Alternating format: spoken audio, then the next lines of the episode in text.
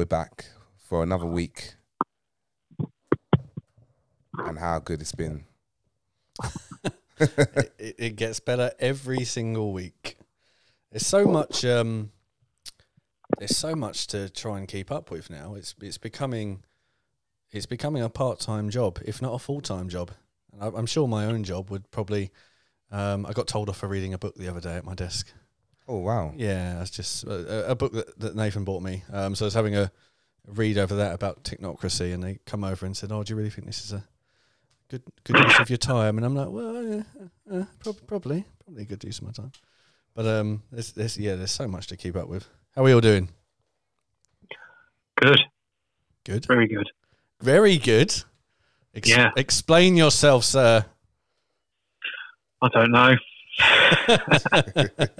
Is it is it? Are you reached this state of um, what's what's the word? Are you going insane, basically? I think I think it's cynicism. Um, that's, how you, yeah. how you survive, isn't it? Cynicism these days. I, am, Yeah. I I do find I go through these stages of just absolute kind of hopelessness, uh, Yeah. and then into just just astonished and bewildered whimsy, where I, just I, Yeah. I can't manage. Literally, I, I can't manage. It's it's uh, the gradual decline into insanity, and it's it seems oh, it's so crazy isn't it, how how you, you, you feel so separated because everyone is so believing of it, uh, especially if you're any, any you know most of us here are in um customer facing roles of some degree. So we Mhm. have to liaise with the public on a, a near daily basis, and liaising with the public for anyone who's ever worked in any kind of retail or frontline um, service can tell you that it's not the most fulfilling and refreshing experience at the best of times. Um, let alone right now when we're the you know lunacy is the, the you know the soup of the day. Um, it's it's quite oh uh, yeah very very up and down day by day it seems like, but it's good to see that there is growing cynicism now. We're we're not the only cynical people anymore. It seems like lots of people are starting to get cynical. don't feel so lonely anymore. Nope, nope, exactly. Um, where was it that said it? Oh, was it uh, oh, was it Norway? I think I posted the other day where they said uh, eighty thousand nurses have declined to get the vaccine. So Holland. Holland, that was it. Yeah, so that That's a was that was. It's a lot. It's refreshing, isn't Eighty it? thousand. It's really refreshing, and uh, it's- they've got such a decent attitude out there. It wasn't kind of there, there, there doesn't seem to be any kind of oh we're not anti-vax or we're not. They just said we're not going to be the guinea pigs or the rabbits, as they say in in, in Holland. Um, and it was that's that's so refreshing. What a lovely country. Mm. They're really, really s- stamping down on the NHS in the UK. Um, yeah, they, d- there's a there's one of my so so I can't I can't even I'm thinking how to say it. So someone I know very very closely is a nurse um, at a local hospital to us, which is quite a big hospital, um, and they put her onto the COVID ward back in April, and she's sort of been between that COVID ward and her regular position all the way since since April. Um, and one of the nurses there, although they're all very very believing in it, and and obviously because they've raised them up as these kind of heroes. And when you're being told you're a hero and you're selfless and you're you're brave and all these kind of things, it, it's going to get into your head. Not that they they're not that and they haven't been that for absolute decades.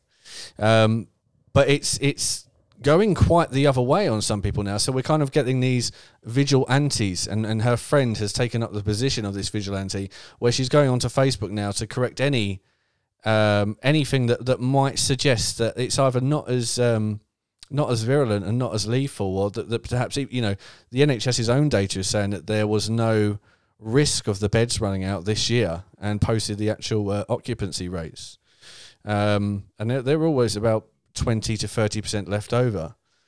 Um, but yeah, she's she's really taking it on board and really correcting people, and she um, showed me a couple of screenshots earlier um, just saying, yep, we're, we're full up. Uh, this hospital's full up. This hospital's full up. There's no beds left. We're absolutely heaving. And my partner works on the same um, the, the, the same place as, as this person does. And you're literally thinking, well, if you're in the same place and it's it's not full for her, why is it full for you? So it is. Um, I'm not. I won't say virtue signaling, but there some some people are really taking it in their stride that they're you know, they they want this to be true. They want it to be, a, a, they want it to be a genuine pandemic. But what's the gain for that? I don't, I don't get it. What's the gain? Like, why would you do that?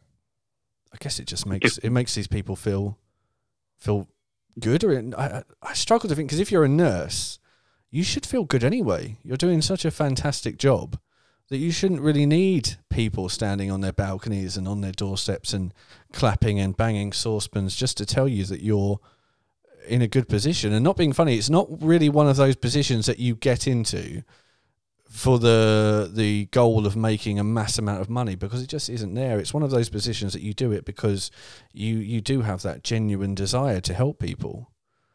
And I don't know. I, I don't know. I don't know if I could take that in my.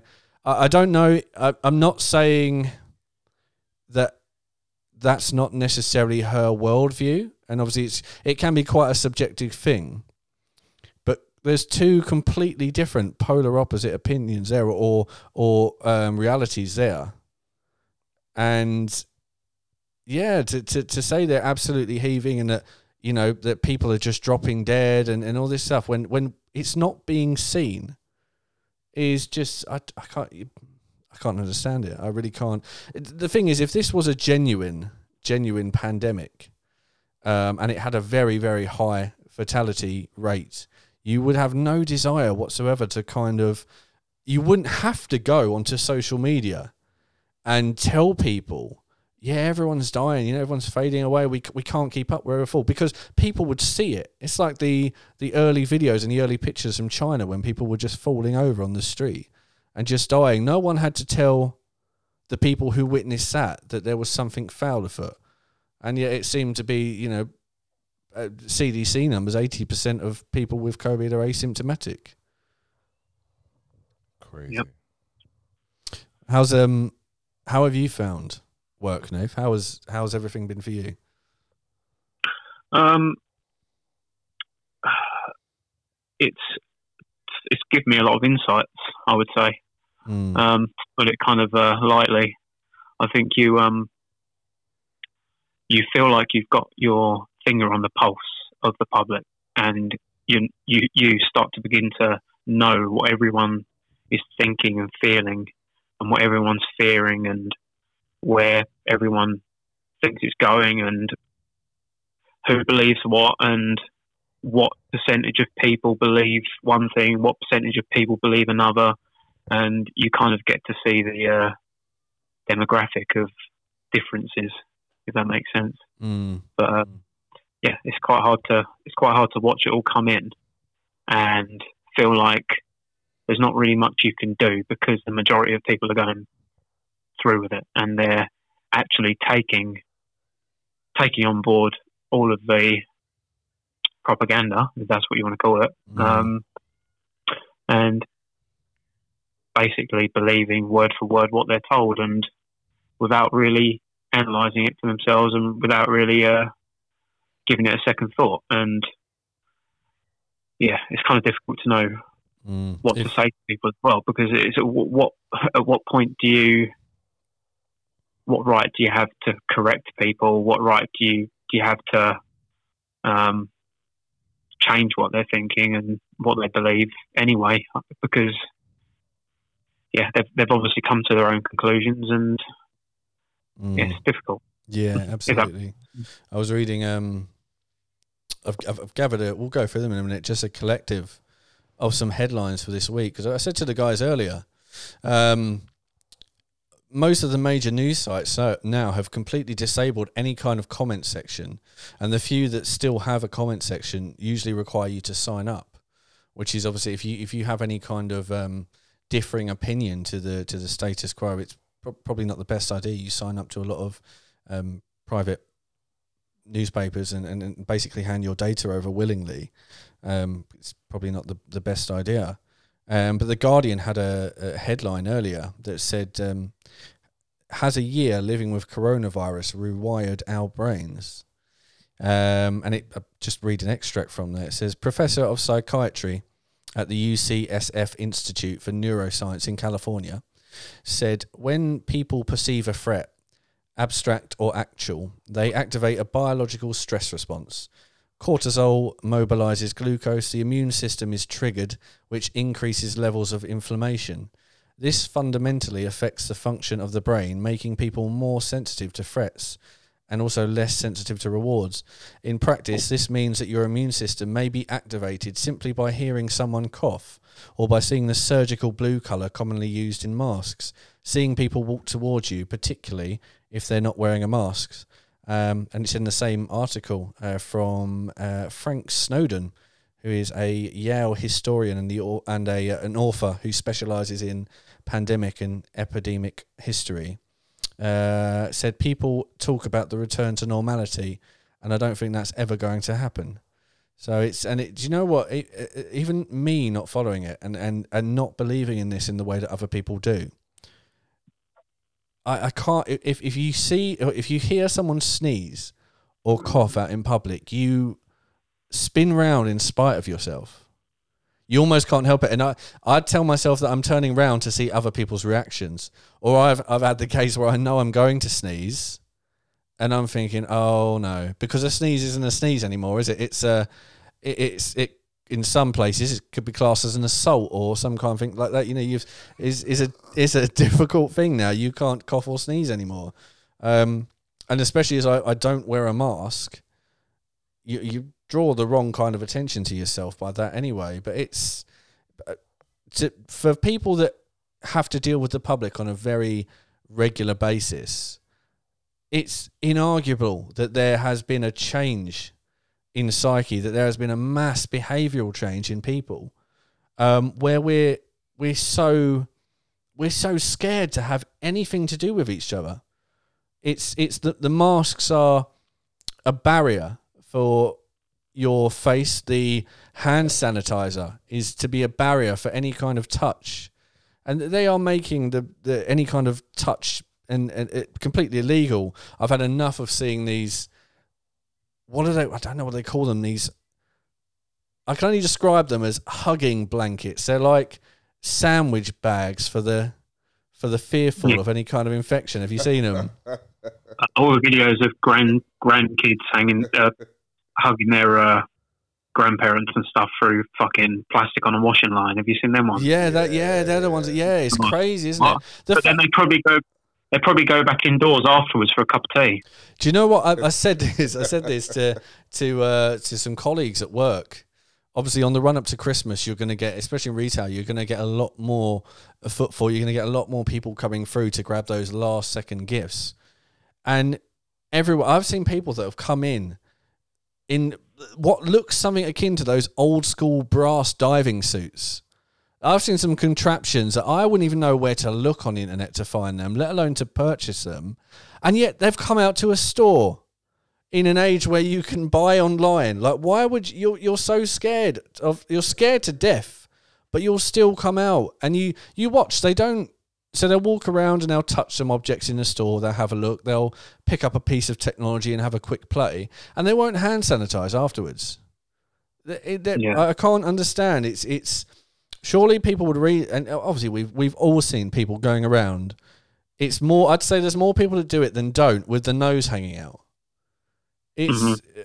I, I quite enjoy it for the for two two fronts. One is for the the comedic aspect of it because you just realise it's a it's it's a pointless gesture. But from the other side of it, I also I, I enjoy it because it's it feels like they're just doing it to avoid social stigma, and the people who are the stigmatizers don't seem to worry. I haven't seen someone corrected for having their nose out. I've just seen absolutely tons of people walking around with the, with the sniffer out, with the, the mouth covered open. Um, no one really, as long as you've got it round your ears, it doesn't seem to really matter if it's under your chin, if it's under your nose, if it's in your mouth. I've seen it in the mouth. It's I can't. I uh, I just can't. It's. I said a couple of weeks ago, I think perhaps on the first episode, that you have to. It's the willing suspense of any kind of common sense when people should naturally look around and go, "Hang on."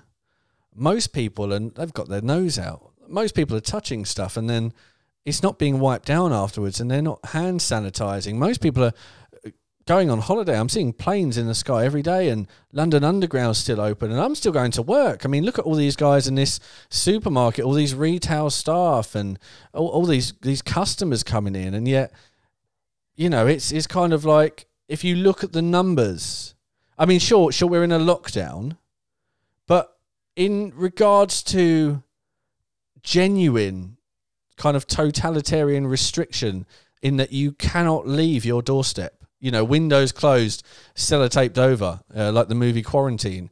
It it's not really a lockdown in essence. All it is is a it's a lockdown enough to destroy the hospitality industry and close a lot of um, you know the hairdressers, the gyms, the stores, things like that. But it's not a it's not a, any general restriction on kind of uh, travel. People are still. I mean, the, the the only restriction now is oh you have a COVID test before you go on holiday, and people are all too happy to do that as long as they can fly over and play golf in Portugal. It doesn't seem to have much of a much of an effect. Um, but no one. They keep saying to us, if you don't follow the rules, it's going to get worse, and it's going to get worse and worse. But it's not getting worse. And and how much more could we really do that we're not already doing? You know, absent absent the masks that we, we they've already shown. I think there's 24 studies out now, large scale peer reviewed studies saying masks don't work, and obviously the most recent one we mentioned was it was the uh, it was either the Danish Den- Denmark study saying that masks don't work. Um, Yep. And uh, I haven't seen many people wearing gloves. I've seen some people wearing gloves. Um, and some people sanitizing, but again, unless you sanitize after handling anything at all, it's it's mostly a redundant gesture for your own your own peace of mind. It doesn't actually you know, it doesn't really benefit much at all. Um, uh, yeah, I can't understand unless they're basically saying, you know, if we go back to normal life or life as we knew it, if we go back to the life we once knew, then it's going to get so much worse. But people can't read between the lines on that. They're just saying, well, I can't wait to get back to normal. But you're not because we're only really if you look at what the average person does, we're only really a stone's throw away from normal. And to go back to normal would mean that we're never going to get away from this. And obviously, they've said if you take the vaccine, you still don't get to go back to normal. And we've a myriad of influential people saying, "No, we're not going back to normal. This is the new normal now. Get used to it." I, I'm looking forward to the spark, should I say? I'm looking forward to Mhm. the time when people have have finally it's it's dropped the, the the ball, the coin has dropped. That this is life now. Maybe we'll see some kind of uprising at that point, or maybe not. Um, I'm not too, I'm not too sure. Um, I'm sure they're, I'm sure they're ready for it. Have you guys seen the? Um, I don't know what to make of them. I haven't read them, read into them in any great detail, but I keep seeing reports from different parts of America and the UK and of all these little camps starting up, all these little um, prison camps. The FEMA, the FEMA camps. yeah, yeah, the FEMA camps. Yeah, It's- there's been, and there's always there is always an excuse on hand, isn't there? There's always someone who will pop in and be like, "Oh, these aren't, you know, you're over exaggerating. These are this particular thing, and it's it's not that."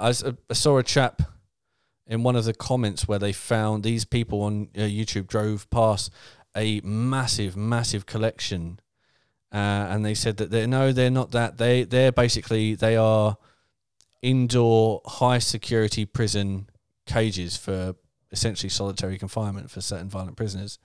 But you think, well, why have you got five thousand of them outdoors? You know, with um, with toilets and everything. Like, why why would you keep them there? Why? Who is going to make?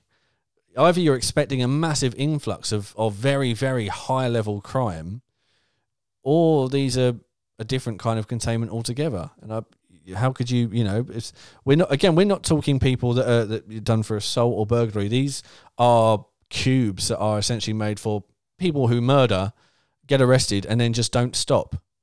You know, we're talking mass mass gang leaders or, or psychopaths or, or anything like that. We're not talking your regular kind of low level stuff. It's, oh, it's trying to keep as we said, as I said earlier, trying to keep up with it is. I feel like I forget more than I remember because you, you, Mm. you see so much stuff and you go, God, I've, I've, I can't believe that. I've got to bring it up. uh, and it just gets it can never stay because there is such a, a torrent of new discoveries and information that you can never hold on to anything. There's always something. There's always that. Do you know what? I'm going to do it. I'm going to go through these headlines. These are some of the stuff that I that I pulled out that I thought was quite interesting, and I thought maybe we, seeing as you lovely public have been deprived of any kind of common sense or any kind of um, debate at the bottom of these news pages to, to talk about it. You've you've just heard it. You accept what's in the article, and then that's it. That's all you get. We could have a talk about them.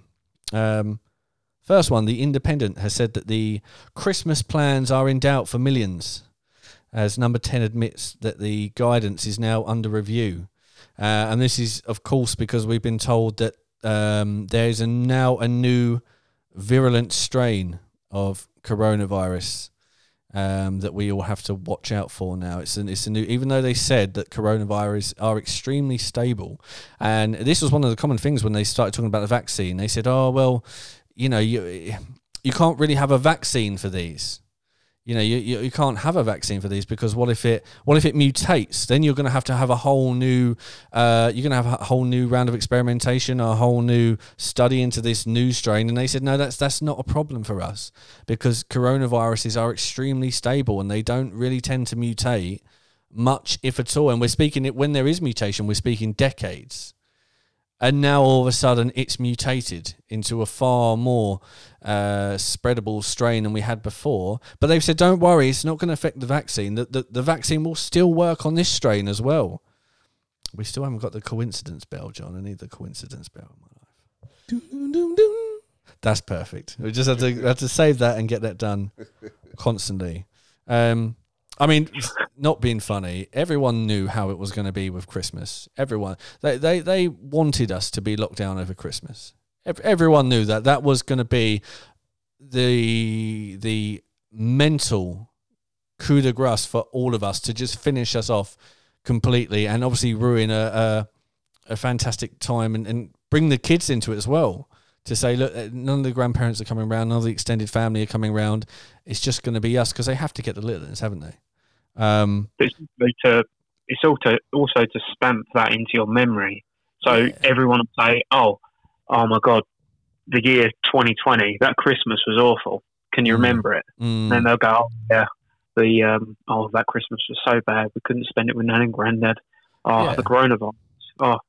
There's so, so many yeah. memes that are popping up as well with, um, you know, showing how bad 2020 has been, but you know 2021 is on the horizon in, in as part of the joke and you think oh come on. Like do you do you think it's going back to normal? Um but yeah they they absolutely wanted to lock us down and it was quite clear when we came out on december 2nd that we were not going to be locked down in that same way again um, we, we weren't going to see all the retail stores close. There would have been uproar. It's it's refreshing because what it means for us is that they're still fearful of some kind of uprising or revolt. They're trying to keep us uncomfortable, but just uncomfortable enough so we don't kind of we don't kick off we don't go mad there isn't civil unrest they can't they're not really willing to risk that because it's going to kind of blow the once they lose order it's going to be very hard to get it back with its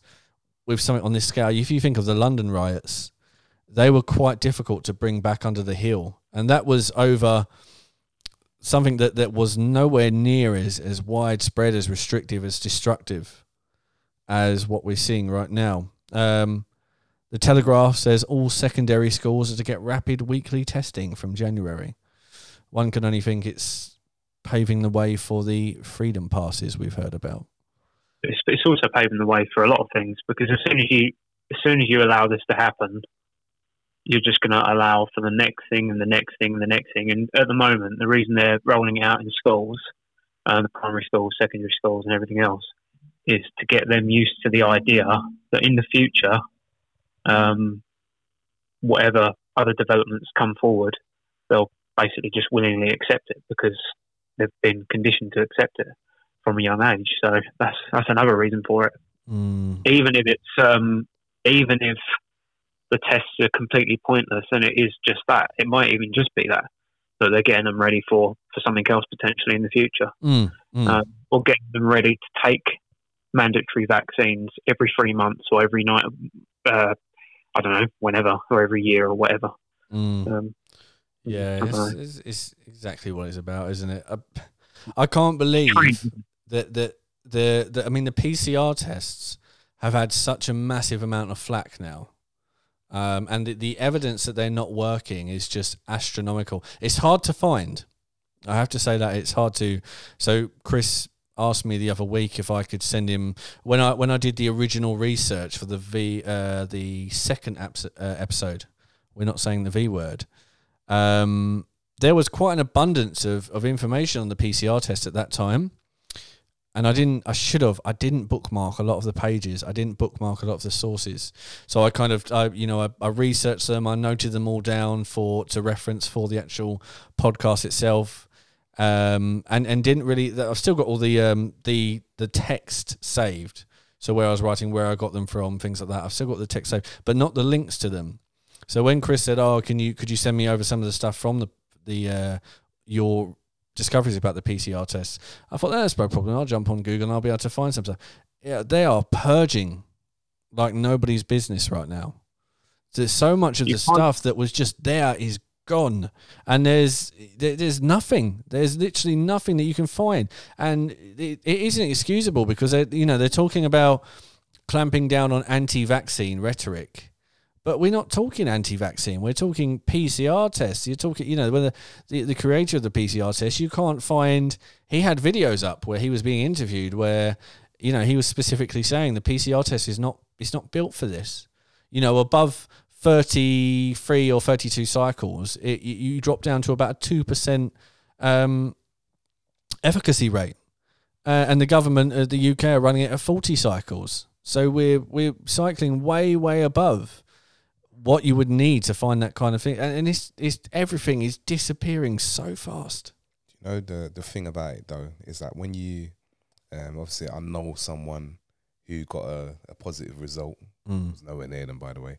Um, just for the record. Um, but they they actually you have to go through the symptoms um, through one one one, Mm. and then um, there was hardly any of the, the, the actual symptoms. Mm. and then they they they said that they had one of them just so that they could get some extra support um for his you know just for saying it and um and then what they do they send them an extra list of 19 other symptoms i need to get that list i'll probably try and get it next week Mm. of 19 other symptoms that are not not even on the original symptoms list so then it makes them think oh do you know what i've got that or i had that or i had that and these are probably just basic things Mm. but because They are. They are. yeah it, it's crazy so now they actually think that they've you know it's mad that they've got it because it fits on one of these extra other symptoms which is like a stomach ache or Mm. you know things like this or you know you might have felt uh, like your, your left nostril was blocked I'm it's not, like I'm anything, isn't is. it? It's like if you, you know, how many people have had a, uh, say, a, a recurring stomach ache or a headache or a, and you, you know, you've typed in re- recurring stomach ache into Google, Doctor Google, and he always comes back, oh, no, you, you've, you know, it must be cancer.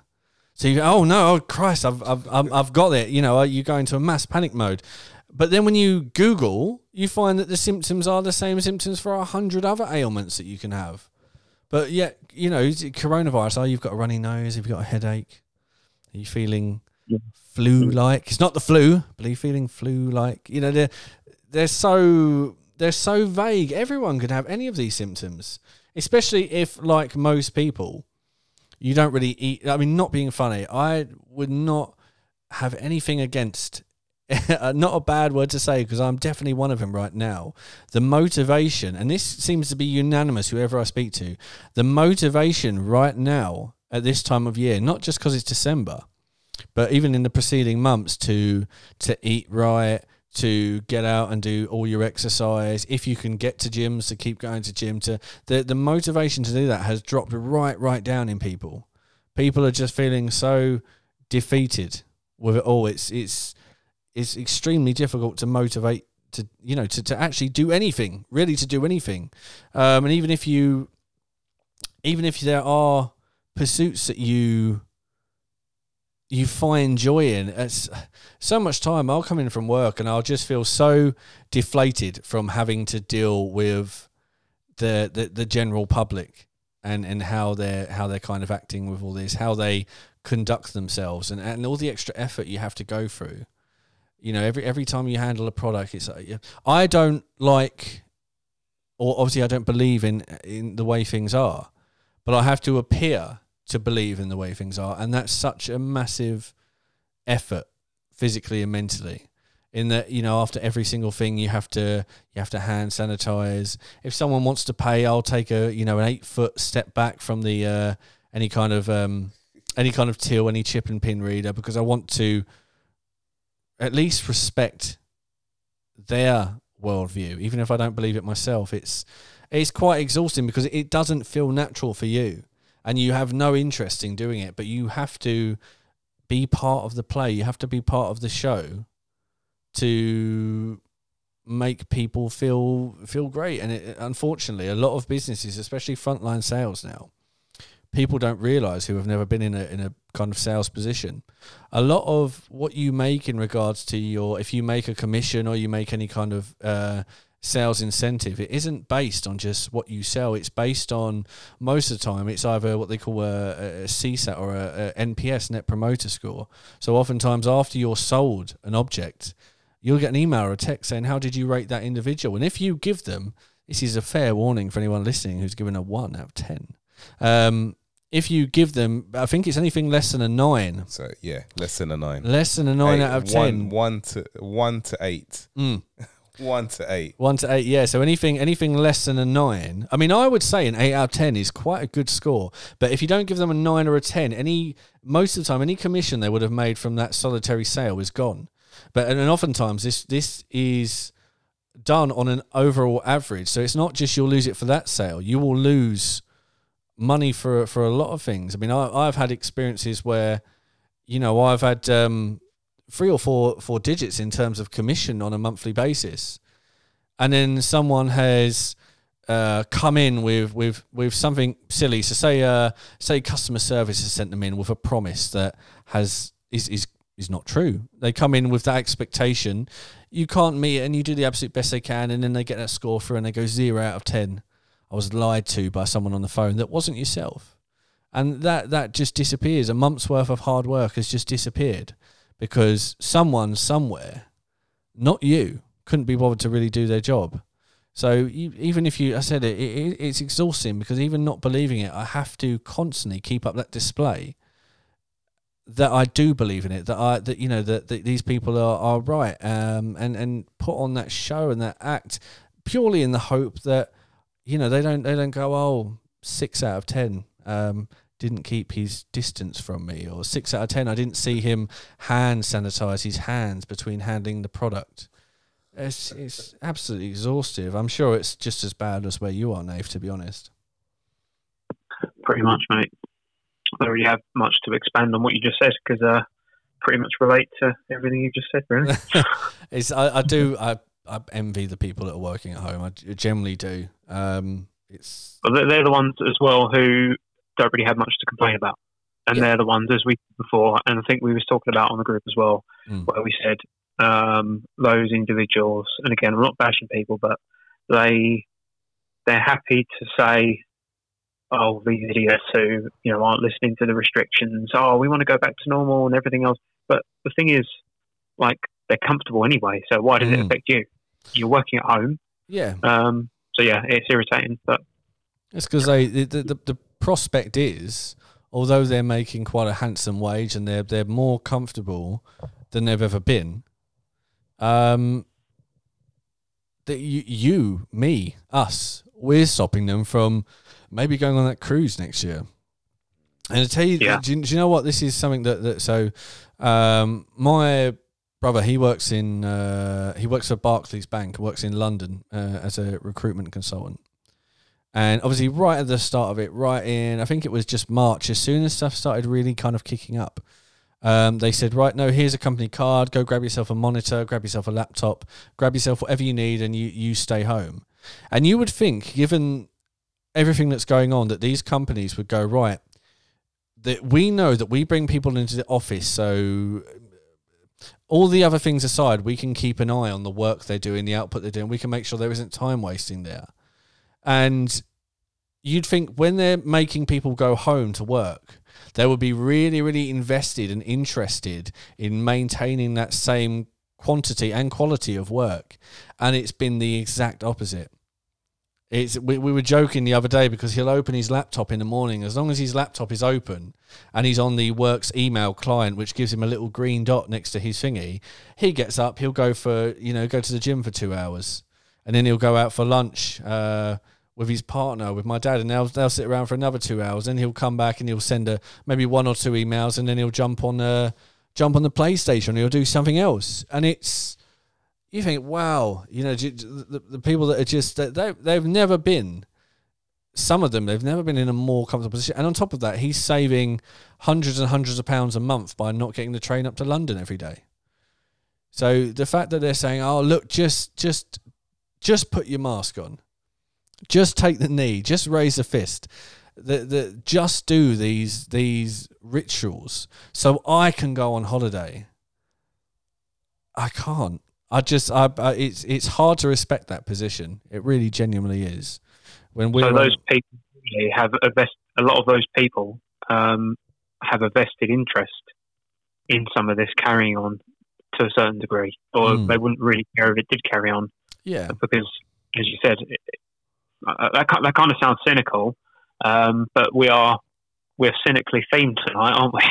yeah, I mean, I, I don't like when people start throwing around the, the privilege card because it does frustrate no. me. But there is, if there ever was a privilege, it's in this this class divide that, that has that has reared its ugly head right now more so than ever, where it is the um, it is these people that, that are comfortable at home with their laptops just being open, um, that can that can that are telling everyone else, oh, you're what's dragging this down. You're what's keeping this going. You're and the system works for them. So as you said, it, it if it goes on for another year, another two years, or five years, it's probably it's not really going to affect them. I know for a fact. I reckon if we go into another lockdown in January, and let's be honest, we're going into another lockdown in January. Yeah, of course we are. Will there be a job for me? Probably not uh, in, in a company that's cut hundreds and hundreds of members of staff and hundreds of management this year? Uh, probably not. Will there be a Will there be a job for? I mean, I would say all, all three of us in this current position, uh, and some extended family of myself that are also in uh, frontline services. Will there be jobs for them? It's it's a 50-50. It's a gamble. Uh, and and and saying, oh, the the the notion that if I just wear my mask, it will all be over is so ignorant and so insulting.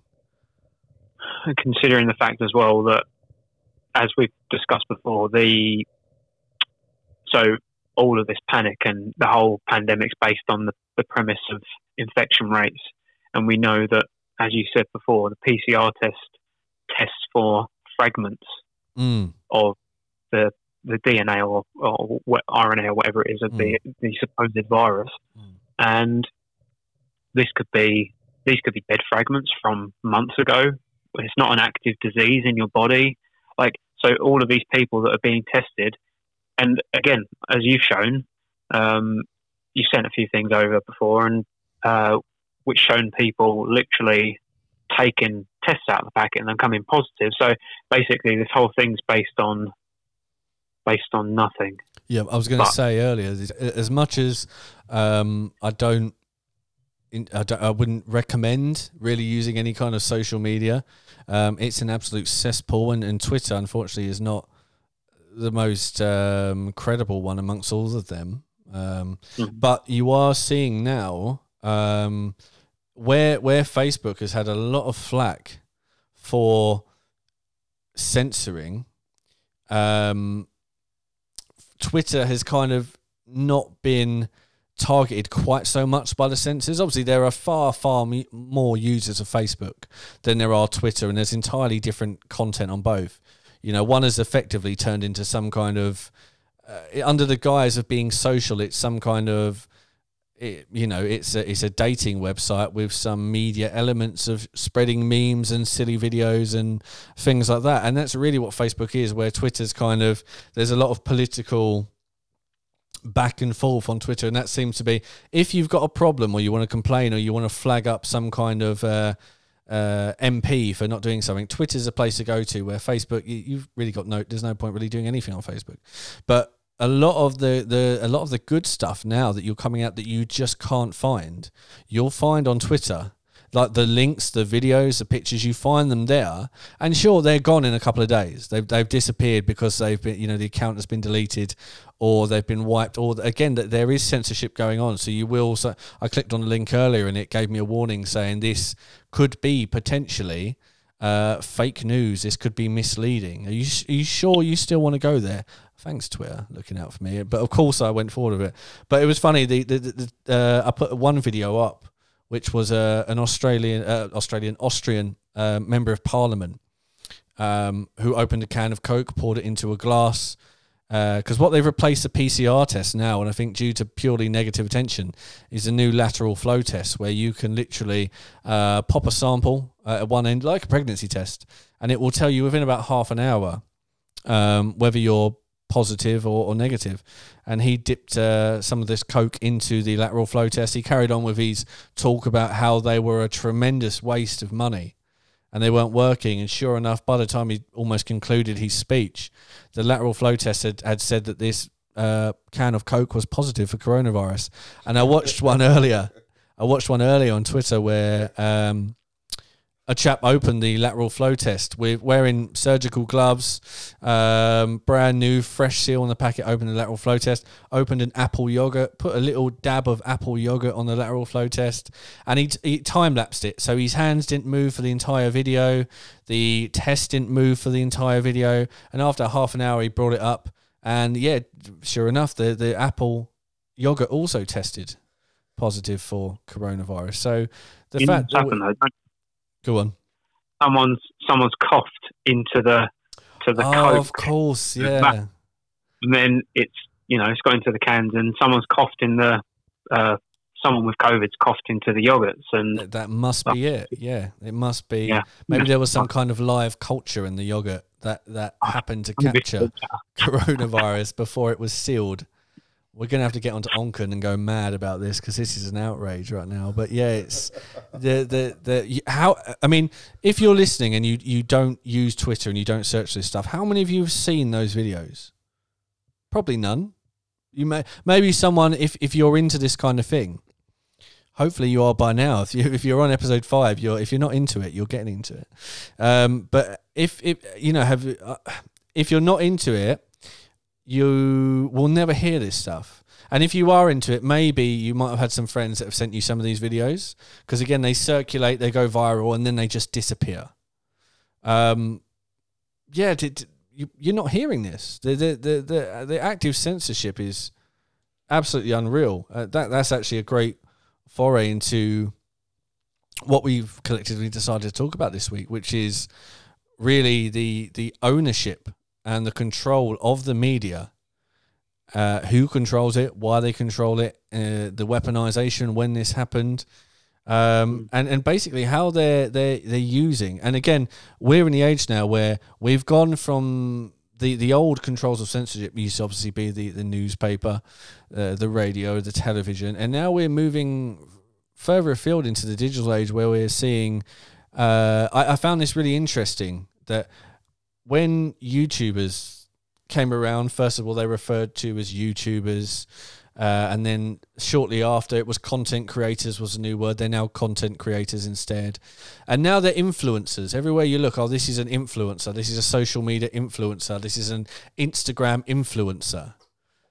And it's it's in the title that they're there to influence and to steer. They're not a, a, a person who creates content. They are an influencer. So they need their job is to influence you. And if you look at obviously the the most uh, you know the most popular channels and what they're kind they're, they're very um often very left leaning, very liberal. Um, you you won't find. I mean, how many celebrities, big celebrities, big names, have you heard recently that have spoke about, or not recently at all, since this began, that have spoke about PCR, that have spoke against vaccines, that spoke against none, none. Where where are any of these guys at all? Because I've, I've I've seen no Brad Pitts, I've seen no Johnny Depps, I've seen none of these guys having a not only a a, a, a negative opinion, but have any kind of opinion whatsoever. They're just they they carry on in their own little world, and no one's really talking about it. Um, Yeah. but yeah, I think uh, as always, Nathan is going to be the the authority on this uh, particular subject. Um, Nate, if you have it to hand, or you you obviously know, when do you think that? I mean, did it ever happen? So was the media always planned as a, a, a propaganda tool, or was it sometime? Was it genuine? Was there genuine media just broadcast out to the public, and it slowly got corrupted? And if so, how and when?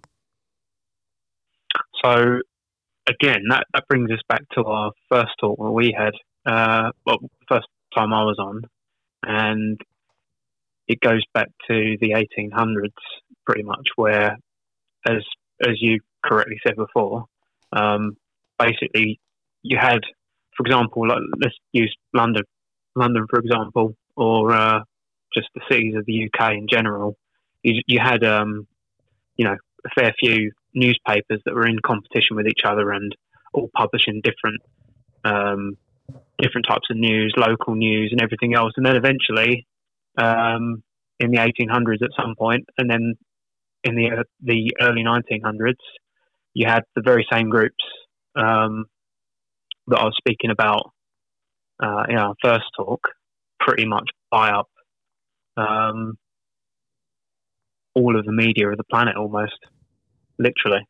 Um, and you can read say, about. Um, sorry, who would you say for for people who missed that episode? Mhm. Uh, but uh, particularly in the media, who would you say were some of the big names that we should kind of look out for? Well, uh, I couldn't tell you the exact names of the people that owned the newspapers, but what I can say, it was a lot of the same groups that I was speaking about before who bought up the newspapers.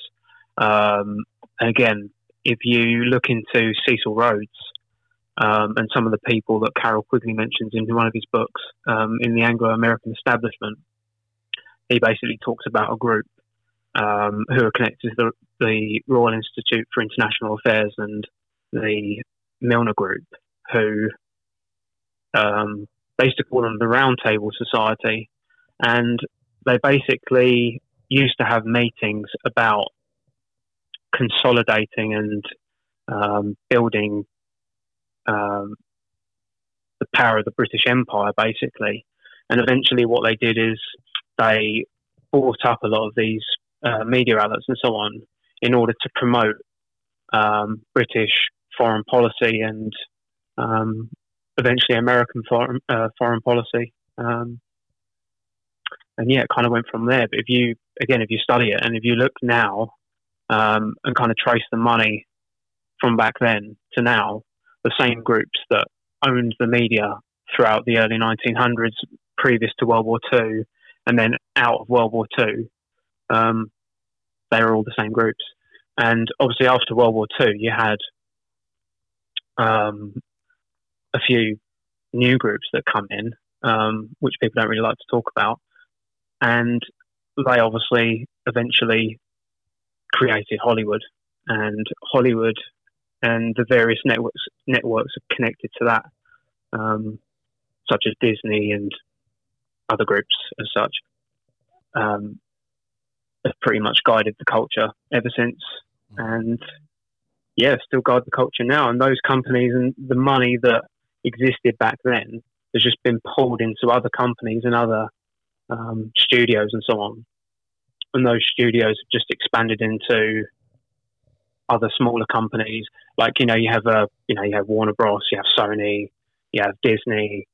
Um, but if you look at it, there's pretty much five or six companies that run the entire planet's uh, media and Mm. control pretty much um, at least all of the Western media and all of the. You have to remember the US is pretty much the country that's creating the world culture. Oh yeah, Um, they're on a, they're on another level over there. It's, it's Yeah, everything. and out of like I said, out of World War Two, and I, I think um, like I touched I touched upon it um, before when I said that after World War Two, they pretty much got together and worked out how they were going to develop a new uh, European culture and a new um, culture for the US. And part of that was to promote consumerism um, and to promote this new post World War II prosperity type culture. And yeah, kind of expanded from there. But Hollywood was the main kind of artificer of of that.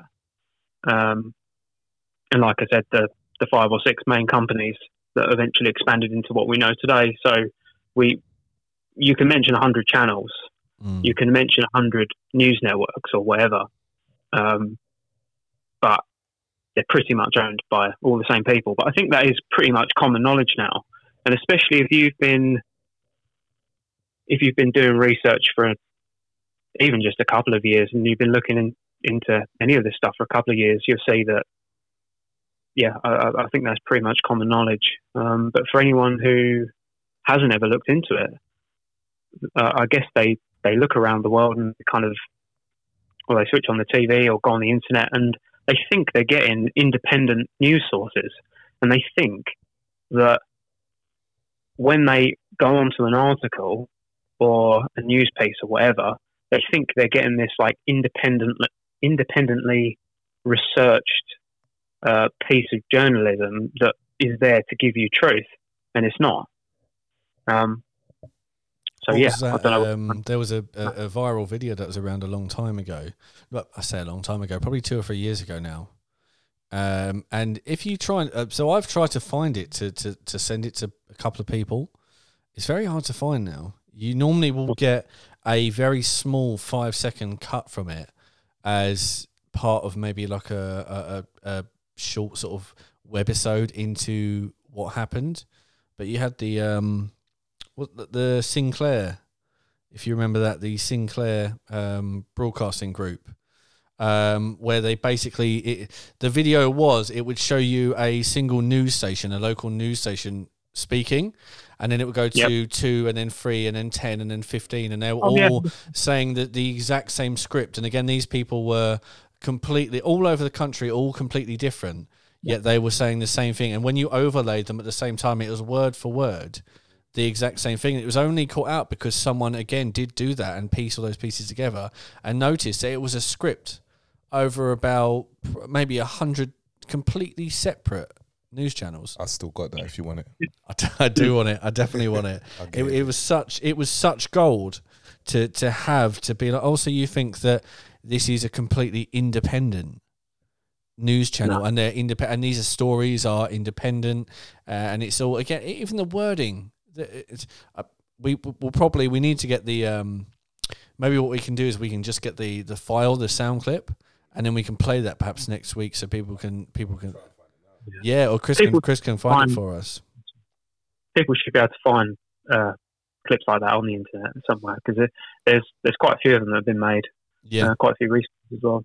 Mm. But that's that's the thing, and that's what people have to understand. Because um, sorry, I keep saying um, propaganda in the way that it's presented to us now is is to create a uniform culture, and it shapes and guides the culture and society as a whole.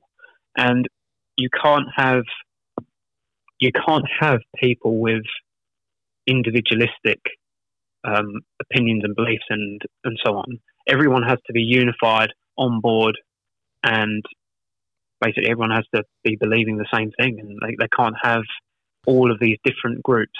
Do you know what's so with- funny? I always find that so people listening, what we do when we do this podcast is Nathan will Nathan is an absolute he has a library essentially as a, a self-funded library that's, that's gradually growing pieces um, but we'll all go away and do our own separate research and we don't um, we don't meet for these we don't plan these podcasts before time so we, we literally just come together with our own respective researches and just just press record and then that's it So we don't make any kind of planning. But I, I find it so funny because it happened last week and it's happened this week where Yep. Nathan will say something and Mhm. I'll have done all of my own research throughout the week and then exactly what he's saying will be exactly what I have found myself. And it's it's so so for example, um, obviously when we were talking last week, so when I when I started looking up this week about the uh, who owns the media, when exactly when it happened, um, I remember from the documentary Plandemic. Uh, Plandemic, so you can find that www.plandemic2.com. It's definitely worth a watch. But I remember there was a section there about media ownership, and I when we when we decided to cover this episode, I was like, right, I need to go back to that, and I need to have a, a reread through that. And it, it basically spoke about um, the Rockefeller family um, when they moved on from Standard Oil, and I had always had an impression of the Rockefellers. I knew who, basically who they were, what they represented. Um, I wasn't too sure. I knew that there's they have quite an infamy surrounding them, which for me was was always, as far as I understood, just because they were ludicrously wealthy, because they were a massive funder of basically like a lot of the United States. I think at one percent the family was making the equivalent of anywhere between two and five percent of the entire country's GDP was was just down to that that that family and their their absolute extravagance levels of wealth. Um, but what I found in that, and it's so interesting, was that when they had all the the basically like the the what would you call it the anti kind of anti monopoly or oligarchy that was Standard Oil, where they effectively controlled absolutely everything. And over the, Yep. the, the, the years, they had made such a bad name for themselves. I'll, ju- I'll give you some things, actually, if you're listening, just so you can take these away, just so you can understand. If you've never looked into the Rockefeller family, just two two things that jumped out to me. So there was a an event in 1911 um, regarding in the Duluth, the Missabe, and the Northern Railroad. So what happened? The original owners and constructors of these railroads had spent years and years, and they'd finished laying the tracks for these railroads, um, but they'd completely run out of funding to put terminals on them. Um, the Rockefeller family have been keeping an eye on this uh, as a potential investment. Um, so what they did when they found out that this company had completely run out of funding, they hired uh, a gentleman, the Reverend Gates, he was called, and he Yep. was presented to these owners as a, a, a qualified and quite reliable individual. Um, who could effectively be responsible to handle any of the donations or acquire any further funding? Reverend Gates, obviously being on the Rockefeller payroll, said, "Oh, I I know a guy, I know a family who can put down all the money for this. Like great philanthropist, really what you know, really behind what you're doing." So obviously this guy said, "Great, awesome. We need the funding. We want to finish this." Uh, and, and John D. Rockefeller loaned them four hundred twenty thousand dollars. I can't imagine how much that would be with inflation these days. Um, Millions. Yeah, mi- millions and millions. So, but the idea was that you have essentially uh, almost an indefinite period to repay this debt. Um, literally a couple of weeks after accepting, he informed those same owners that he, he'd run into an unforeseen financial problem and that they had to pay back the loan within 24 hours. And he had pitched them a contract that basically allowed him to do this. It didn't offer them any kind of protection because he had sold the idea that again it was a it was a he was very vested in the expansion of America and the railroads, and they could essentially trust him. Um, they absolutely tried to to secure that money through bank loans and God knows what else, and couldn't do it, um, and had to then hand over the entire r- current railway infrastructure to the Rockefeller family to to appease the debt, basically. And it's it's crazy. And he had a he had a really weird way of thinking about it, as his family did. Um, so he believed that workers they should only be paid based on what they're worth. I, I don't understand what subjective means he used to test that, but he didn't believe in a in a living or a minimum wage. Um, they they owned a set of coal mines, the Ludlow coal mines. Yep. And they didn't pay the employees in cash, so they paid them in with a token system and you could only use those tokens at the family run stores on site, which were hugely overpriced and overinflated. Um, and many of the miners, obviously, understandably, could not survive on it. So they went on a massive strike, and then Rockefeller Jr., the son, hired a private militia to come to the mines and force the people to work. Um, obviously, that you, you, even armed militia is not really going to quell the, the the the speaking. You know, when it gets dark, it's not going to hush the talk. Um, so they kicked them all out of the lodgings they had. They put them all into basically a tent city, and then one night fired on the tents. And I think they said that someone fired at them, so they fired back. But they ended up killing about, I think it was what have I got? I've got two women and eleven children. Um, and that effectively just completely squashed the uprising because you'd killed most of these miners' children and a couple of their wives as well.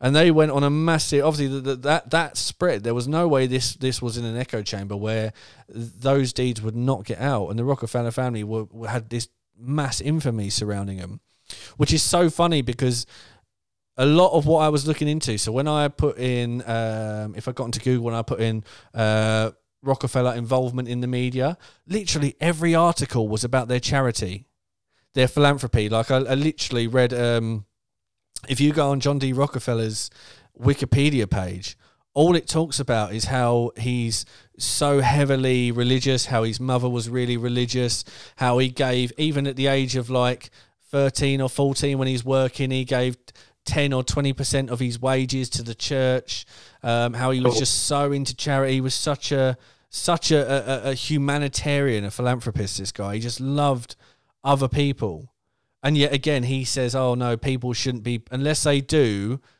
uh, uh I, I define what they it doesn't matter if they work for me they don't deserve a minimum wage unless they do the right amount of work which is again who decides that who decides the quality of work that someone does. And why should someone work to you if you can't promise them that they can survive anyway?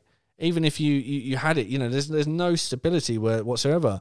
But at the time, there was, I think they're called Hearst, Hearst Communications or Hearst. I think they're they're Hearst yep. Communications now. Um, but they they were kind of struggling at the time, and the Rockefeller family essentially merged with them and and, and propped them up um, and it became throughout the 1920s and 1930s, it effectively became the Rockefeller network in that the entire point of it was just to be a, a, a propaganda and a PR firm for the Rockefeller family. And they expanded, obviously, Hearst expanded from newspapers into radio, and then they expanded into television. Um, and the Metro Goldwyn Mayer MGM, the, the movie studio, was was owned by them as well. But yeah, the yep. Rockefellers literally went in. They printed their own pamphlets. They printed the newspapers. They did everything to show the Rockefellers in these fantastic lights that they're these great charitable souls. And do you know what? The, the, this is what I was saying when when it links into Nathan. So when he was saying, "Oh, you when I remember an episode I asked him, "Are, are these people?" I think it was when you mentioned Cecil Rhodes. Um, yeah. Are these people essentially unrelated um, and have nothing to do with each other and just kind of got lucky and then, you know, respected each other from that point of view? It was literally as soon as Rockefeller took control of the media, there was the Carnegies, there was J.P. Morgan. Yep. You know, they they literally everybody came together out of the woodwork. And when you said, "Oh, do you know all these people? They they've always been in control," it was it was there was no way that do you know what I mean? They all had their own separate sources of power. They all yep. had their own avenues, whether it was steel or oil or the media, and they came to get there would be there wouldn't be any real need to do that. Um, and they no. just all came together and all centralized and all created these base things. And then, like you said, when you say, "Oh well, the the, the whole media is owned by six individuals or six but it's so easily believable because they essentially you had people that were billionaires multi multi billionaires in a time long before that was anywhere near as commonplace as it is now and they mm-hmm. didn't they didn't strive individually they came together and they formed these massive empires um yeah just mad, literally mad. And uh, like I said, all the names you said just popped up in my own research. It was so I had to chuckle to myself because I thought, wow, he's you know, it just verifies everything you said that they just these names just pop up all the time. Because the the thing is, like I said to you as well, um, when I think it may have been the first or second talk, we're we're taught a very much a scrubbed history. We're not taught real history, and we're not really taught any real recent history because if we were, the world would just make sense. Mm. it would all just make sense if you were taught true history.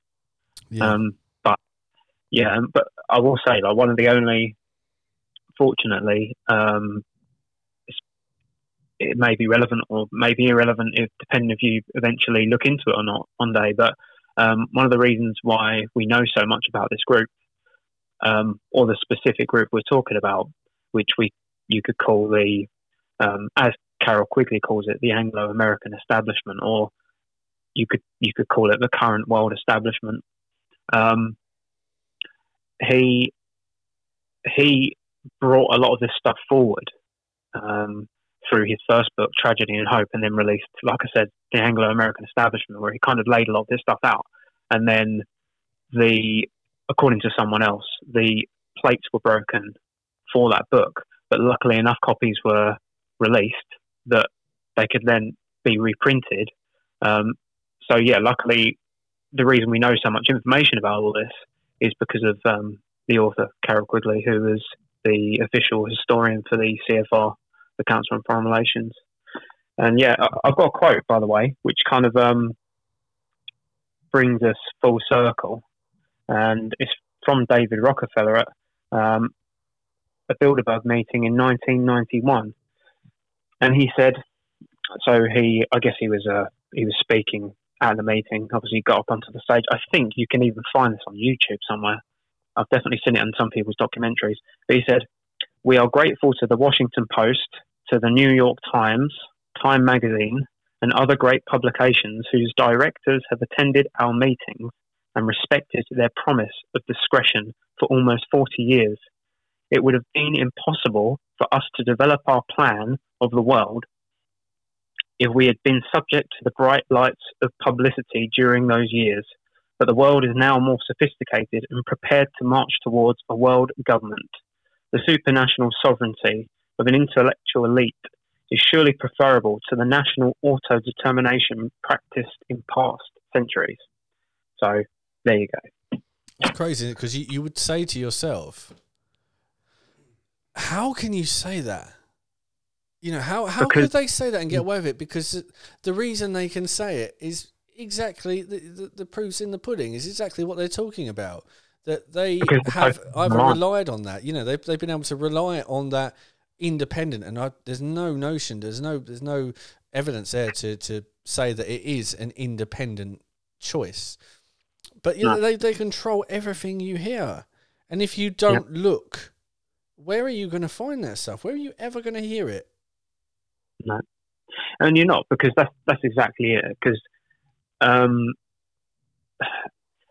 a media is a it's a holder of information, isn't it? And they don't want certain in, types of information getting to you because if if you're to receive certain types of information, you'll become informed and you'll see through things and you'll start to question things, and then the whole narrative falls apart, and then people start to they stop giving faith to the system, and yeah, they lose control. But again, to uh, I've again I've got another quote, which um, it was the one I just about to start last week and didn't get to finish. But um, sorry about that. let me that's right. But um, it's uh, Zbigniew Brzezinski, and I'm not going to explain who he is. But if you if you're aware of who he is, then yeah. If you're not, that's your homework. Um, shortly, the public will will be unable to reason or think for themselves. They'll only be able to parrot the information they've been given on the previous night's news and he was a member of the Council on Foreign Relations and the Trilateral Commission as well. Um, but yeah, it's crazy, it's, uh, isn't it? It's so listening to it is such a spit in the face. Is. Um, it's it's so you. It annoys me when you talk to people, um, and and they they say no, they what? So so you're saying that everyone's in on this, you know, everyone, and it's like no, but you you don't realise that a it's very departmentalized. You know, every, every, every, every everything is separate. There's no people that need to be in on absolutely everything. The same way one one person does not build your entire car. It's the same way as that. They don't need to know that kind of stuff. Um, but they don't get away with it. They really they do not get away with it. And they don't even the frustrating thing is they don't even try and get away with it anymore.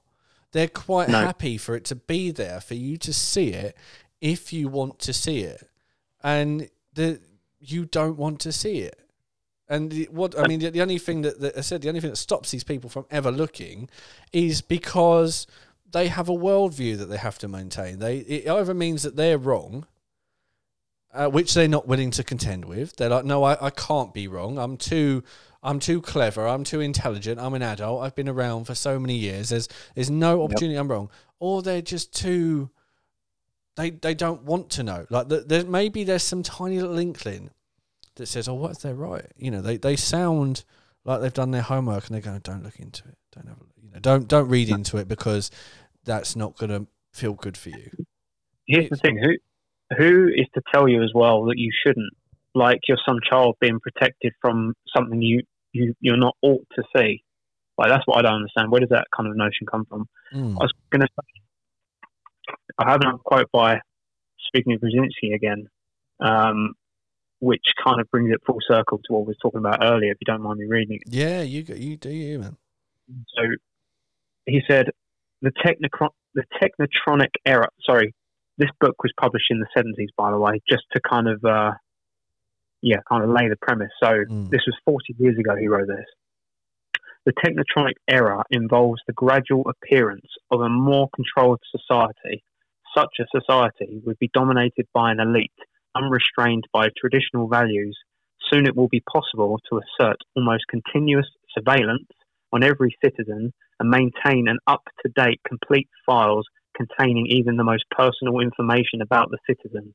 The files will be subject to instantaneous retrieval by the authorities. And that was said 40 years ago. What do You you said it, you said the seventies. Yeah. It's, it's fifty years ago, man. 50 years ago, sorry. Oh, oh, we're doing that one. We're doing that again, yeah. We're doing it. We're, we're not, it- we're not great mathematicians on this show. No, no, no. It was. I think the book was published in '76, so that's why I just said about four years. Ah, okay, yeah. Sorry, it's just as a cheap dig there. I didn't need to. I I'm, I'm, I'm yeah. playing. I'm playing the part of this- the NPC here. I I saw- saw all this research and I get get this in return. yeah, do you know? I saw a, a um a meme the other day, and uh, it was a picture of like a, a like a really ancient vase um picture of Achilles with the arrow in his heel, and it said. Uh, Oh, let me find it quickly while you're here because it did, it did make me laugh because it's something that I've ran into so many times. So yeah, so the arrow in his heel, it just said a typo next to it, and it said a well-structured argument to defeat a stranger on the internet. It's amazing how often that I've made some really valid points, especially on PCR testing. Like I said, if I if I find something out, I will jump on Twitter. I'll jump into these threads, um, following like Mike Yeadon or, or um, Carl Heneghan. And obviously, when, when they post these things about anti PCR, anti lateral flow, anti vaccine, you'll get a whole bunch of people underneath them that will be like, oh, you know, that, that are there to discredit. They are, uh, whether they're 77th or whatever they are, they're professional discreditors. And the funny thing is, if you go from post to post, I'll follow these people because I want to benefit from their insight. Other people will follow these people with no other desire whatsoever than to go in and combat the people in the combat in the in the, in the comments. Sorry, I don't know if they they get a, a thrill or a kick out of um, you know destroying us flat earthers. I don't know if that's what it is. Um, but that's that seems to be the, the mindset of it that oh these flat earthing tinfoil hat idiots cove idiots i'm going to go in and and and slam them all with my science and my logic um, But then even ignore the exact quotation you've Yeah. given or Ex- all the information you've just given just based on just the correction. So I just looked it up. It's 1970. It was published. So it's yeah. So There you go. really. Yeah, but I've, I've I'm so, I apologise. I've reduced myself down to one of those, uh, a, a minor faux pas, and I was there in a second. They've they've tainted me.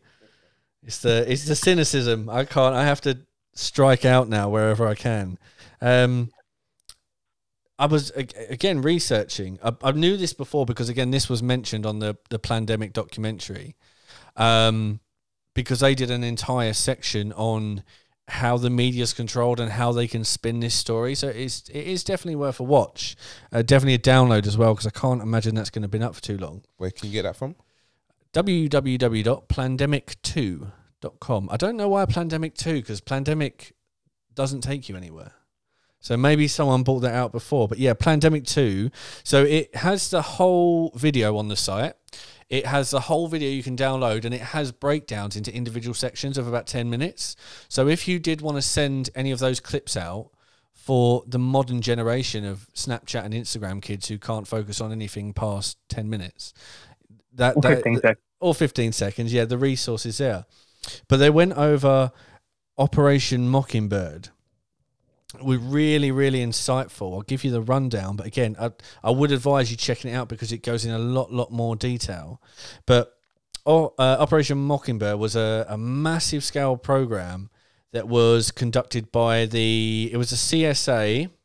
So I've got it down somewhere. The C, uh, CIA, sorry, the FBI, the NSA, and the IRS all working together. So for those people who say, "Oh, they couldn't," do, you've got four massive, massive organisations working together on this. Um, and what they did is they trained their own agents to be newscasters, sportscasters, media personalities, uh, actors, TV presenters, and they pushed them out into America. And these agents infiltrated most of the mass media at the time. For those that they that obviously were already in positions, they were either um, bribed or they were then blackmailed to do what the CIA wanted to do. And it was, again, that the specific purpose of this was to steer and change culture. It was Yep. literally that. That was the point of it. There, that that isn't. They had some plan, and that's just what happened. The purpose of the operation was to change society and to change culture, um, which is just absolutely crazy. And they even went so far. So um, there was a journalist um, who covered Watergate, Carl Bernstein, and he discovered that the CIA was actually paying the National Student Association. So he was paying, they were paying through all these different little subgroups, sub companies, sub charities. They were paying thousands and thousands of students and thousands, I think it was about 5,000 professors in the US to bring about all these different um, these different ways of thinking. I mean, the so it was in around the late 1970s, and I think many people say that the the birth of the social sciences were in the late 70s to the early 80s. So when we've got all these, you know, all the stuff that, that Black Lives Matter is using now, like you know, in, inherent bias and um, all those those just nonsense. I'm going to call them for what they are. This nonsense they're rolling out now. All these social sciences. That's pretty much when it was. You can track it down to right when it was instilled, and it was America's Secret Service that was literally pushing it in. Um, obviously, eventually, when this started to come to light, the uh, there was a massive committee which was a church committee and it was broken into three different parts basically. So you, you had the church committee you had the pike committee and oh surprise surprise you had the rockefeller commission um, that all went to investigate what was going on um, and and and yeah basically find out what what the cia were doing and why they were doing it. Um, they dubbed it together the year of intelligence um, and found out that not only were they doing invading the media, controlling it, steering it, bribing journalists, blackmailing journalists. And this would go as far, by the way, to breaking into their homes. So they would send agents with weapons that would break into these journalists' homes that refused to have anything to do with this and essentially blackmail them and, and, and again do threaten genuine violence on these people or murder. Um, but yeah, the, the, the year of intelligence they called it, and they find out they weren't only doing that, but they were also using the U.S. Army to spy on the civilian population, to track and wiretap journalists. Uh, they were intercepting mail.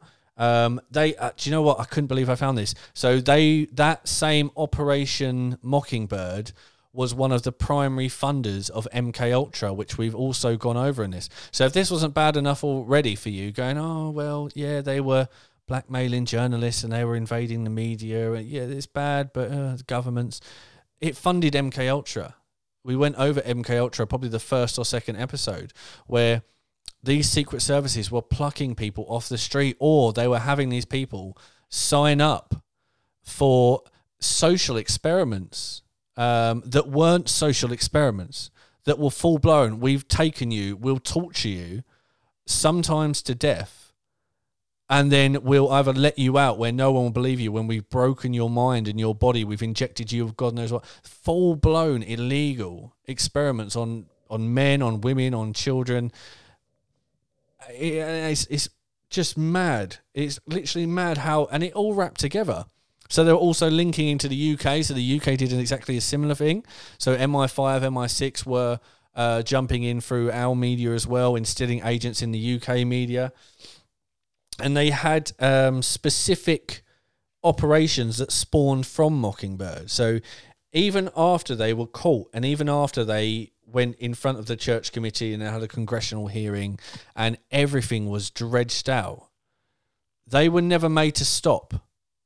There was never. It was basically uncovered that they'd done it, and even people who journalists that followed it and historians saying, were they made to stop? And they said no. There were. There, there's no evidence whatsoever that that ever stopped, that the invasion of the media ever ever stopped, and they expanded out into a bunch of other um, a bunch of other projects. Basically, there was like uh, what they called uh, Operations Resistance and Operation Chaos, where they. Yeah, they, they, they, they basically tried to shut down so many groups at the time. So they tried to shut down the Black Panther Party. They tried to um, shut down loads of feminist groups and things at the time. Um, they had major dealings with the mafia. They were trying to again. It's it's crazy how it's all linked. They they paid the American mafia to go over and try and assassinate Fidel Castro, which failed, um, despite six separate attempts.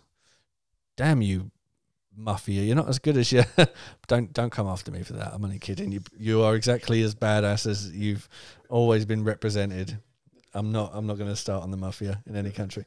Um, but yeah, it's, it's I can't believe how how deep this goes and how it's it's everywhere. It's everywhere, and it's so it's the scale of it is insane. It's absolutely insane. I can't believe how. Just um, mention something just before you get off this subject, and when you when you're talking about um, so something come to my head when you was talking about um, obviously the own research into the Rockefeller Foundation and yeah. so on, and you was talking about how all of these different groups seem to have all the fingers in all these different pies. So, um, back in 1954, and I have it, I literally have it in front of me. Um, so you had something called the Reece Commission, which was an investigation into tax exempt, uh, basically NGOs and foundations. And I'm going to kind of leave it there. But I was going to say what people should do is look into it, and that should be a bit of ha- uh, homework for people to do. But there is a good reference which you can actually download and find on archives.org, which is called Foundations: Their Power and Influence by, I think it's Rene Renee A. Wormser. So yeah, look into that, and that pretty much describes exactly what you were saying um, where they basically found, for some reason, all of these tax exempt foundations and all of these NGOs and, and so on and so on, for some reason, were all working towards trying to subvert the culture and to change society. And there's a man called, uh, I think it's, hold on, let me get his full name. I think it's Norman Restad. Um, I'll get back to that. If I, if I can't find it now, I'll get it next week. But um, there's actually a documentary you can watch on YouTube. But yeah, Norman Dodd. Look up the Norman Dodd Reece Committee on Foundations, and that'll blow your tits off. Mm. Do you know? When you mentioned all your um, all of your references, uh, I Yep. think I think last episode, um, because I I plugged, and it's not even a shameless plug. it's a fantastic website because I plugged uh, PDFDrive.com. Um, Uh-huh. I wrote down every book that you mentioned. And I jumped on PDF Drive, and I would say, say you said arbitrary ten books, eight of them popped up on PDF Drive. Um, so yeah, so if you are looking to chase any of that up, definitely check out um, archives.org or pdfdrive.com um, because you, again, is there there are boundaries to a lot of this. Um, in in again financial, if if, if it's a, a struggle where you go, what is it? Some of these books, I said, they will make very expensive. Um, and Yeah. even even in the absence of that, you can be looking 10, 15 pound a book, which when you're potentially looking at up to 10, 15, 20 different books, you're looking into the hundreds of pounds. Um, No, so if it's something you kind of want to, you want to dip your toe into and you're curious, but it is that financial aspect that's, that's holding you back, do, do check out those websites because you can download them there. Um, they're Yeah, a- a- yeah, really, really good, really good uh, resources. Um, something that I've that has been brought up before, um, because when I've I've spoke to people about this before, because when I spoke about when I spoke about MK Ultra, and when I've spoken even about you know uh, Operation Mockingbird and the, the numerous things. So many people will go, yeah, when did that happen? You go, oh, that was the seventies, and they go, oh, but that that happened back then. You know, stuff like that happened back then. It doesn't happen anymore. You know, that was they they almost think that it's it can't happen anymore. Um, and it linked straight into from the same article that I was reading about Operation Mockingbird, um, that the CIA uh, in 1996 um, opened basically like a a what would you call them like an office specifically for Hollywood um, and media exchanges. Yep. Um, and it says so that 1996 they started it, and the details obviously because ev- even the agency, so someone who worked there had, did, did I can't remember his name exactly. It was in the article. So someone who worked there come out and said that if you're looking for a paper trail of how we speak to the media and how we speak to Hollywood, you won't find it because this isn't an office where we do a lot of uh, a lot of text work. We write it down, we keep data. It isn't that kind of thing. It's like um, it's like a liaison service, and it's all off the record. So yeah, sometimes, all as well, isn't it? yeah. So sometimes it would be. Uh, I think they said for the film Zero Dark Thirty, they had basically the director got in touch because he wanted to clarify certain points, but the script had to be changed. So they would only give over certain details if the script was changed. Um, Yep. and the the the the article I read on their public liaison office in 1996 said uh, since 2005, around 1,100 movies and TV series have been backed by the Pentagon and the Department of Defense. Uh, CIA established its Entertainment Liaison Office. That's what's called the Entertainment Liaison Office, um, and it took reports um, from Freedom of Information Acts on behalf of the Independent newspaper. Did one recently, uh, literally, I think it was this year or last year. So the they they filed a Freedom of Information Act, um, which showed that uh, it, alongside things being fairly benign.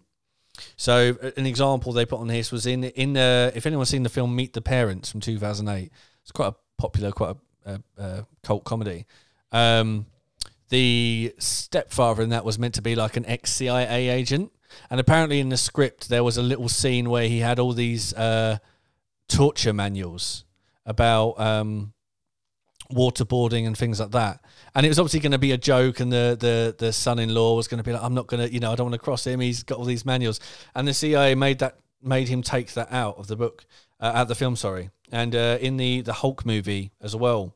Um, apparently, there was a, and I quote, radical script alteration uh, at the CIA's request because the film originally had the names and the details of real the illegal secret projects um, and operations that the CIA had been caught in, and they basically completely vetoed the film any involvement if it didn't remove those things, and it did remove those things. Um, journalist from the Guardian, John Patton, said it used to be the case if a movie or series explicitly condemned the CIA or any CIA actions, the studios could be counted on to bury it. So it's, it's it isn't the case that this has happened in the past and it's it's been found out, it's been uncovered. It was a few rogue again. It wasn't a few rogue agents. As I said earlier, when you've got four massive industries, four massive alphabet agencies. Look at go on Google and find out how big the CIA is, how big the FBI is, how big the NSA is, how big the IRS, and then try and use the straw man that it was just a couple of maybe rogue agents that managed to conduct these national great big operations. Lazy. Lazy you know it, it is they, they haven't they've been caught but they haven't stopped. There's no evidence that they've stopped. There's been they haven't even acknowledged that they've stopped so the cia after Operation Mockingbird never made a public statement or anything, any kind of saying, we know we've been caught out. We'll, you know, a, a, PR statement. We'll improve the agency. We've let the American public down. All that they didn't do anything. They did nothing at all. No, nothing. Nothing about their behaviour uh, or anything thereafter has said that they've stopped doing what they're doing. Trouble is though, here's here's the kicker of all this, and in regards to what you're saying. So if you just think you have populations of hundreds of millions of people and billions of people worldwide so let's just take the US for example. So how how do you keep 300 odd million people from changing the system, changing a system? How do you keep them all uniform? How do you keep them all unified in their ideas, opinions, beliefs, so on and so on? It's through the culture. And the culture is created, it's guided, it's shaped. Our minds are shaped. And as you said, w- with all of the CIA's projects and so on, really it's all about behaviour modification and yeah, and it's, not, changing. It's, again, you, you, the, the, the two big objections you'll find is let, us say three: a they couldn't do that, uh, b they wouldn't do that, and then c oh it happened a long time ago, or oh that happened in America. You know what America's like? It doesn't happen in America. As I said, branching straight from that, I went into MI5 and uh, MI6 cases where our Secret Service is doing the same things in the UK. I didn't look at it. I'm sure if you looked into the KGB, they're probably doing a similar, you know, where probably whatever Secret Service you're looking into, there is going to be a level of. I mean, the Soviet Union has a has a massive history of propaganda and, and censorship. So it's not even a case of you know, um, you're not gonna. They're, they're not doing it. Obviously, China yeah, ab- absolutely doing it. North Korea absolutely doing it. How Australia's been with this whole COVID stuff, absolutely doing it. Like th- there isn't a, there's not going to be a major nation, a major country on earth that is not doing this stuff. It's almost painful to have to talk about it as if it's not happening. Like that's, I think that's the struggle. Like when you when you actually talk about it as if it's not happening, and uh, question the scale of it, it's it's kind of irritating because it's so obvious to see. Yeah, um, you have to you have to yield to these yep. people that are, you know effectively say like in the face of all the evidence for them to say no, I don't. That's being an idiot. So the, the the the evidence shows that to have a counter view to that has been a, but obviously how do they control that? They don't let you see it. So based on the information you know, they could never do it. It's never been done, and they couldn't do it again based on the information you know. But yep. as soon as you learned a tiny little bit of information, that that's it. It goes out the window. It goes out the window with. I mean, some of this stuff that I jumped onto the. I jumped onto Google, and I've got some stuff on Operation Mockingbird, and it took a took maybe half an hour. You know, plucked straight from uh, history.com, pulled from the Wikipedia. Do you know one of the things that annoys me about Wikipedia? It says the it says Operation Mockingbird was an alleged alleged CIA operation. It's not alleged. When do you know what I mean? When it went to a congressional hearing with three with church committee, Pike committee, and, and Rockefeller, uh, and it's on record, and it's you can look it up, you can watch the videos of the hearing. It's not alleged, like it happened. Like the the top secret, the uh, obviously the Freedom of Information Act that the Independent got is all the documents, and the frustrating thing is there was a lot of redacted parts in those documents that are still redacted and have never been brought out under the guise of national security. So they're allowed to talk about um, invading the media. They're allowed to talk about blackmailing, burglary, and threatening journalists and media personalities. They're allowed to talk about experimentations on on uh, the unsuspecting public, uh, children and women. They're allowed to talk about paying students and paying professors to Mm-hmm. steer culture and society, and that's the stuff they they're willing to talk about. Let alone the stuff that they've blacked out and redacted that you'll never ever find out. Can you imagine? Yeah, I think sometimes they want you to talk about it and bring that up, though, because I think the modern methods of propaganda that are used now are so far more complex because of the use of social media and their ability to basically hold their finger on the pulse of what everyone is doing, thinking, and everything else in real time. Like the difference between propaganda then and propaganda now is just massive, and it's it's got so, so much more complex. And the idea that people people think they're immune to it, and like people get defensive and say, "I'm not being propagandized. I'm not being having my behaviour manipulated."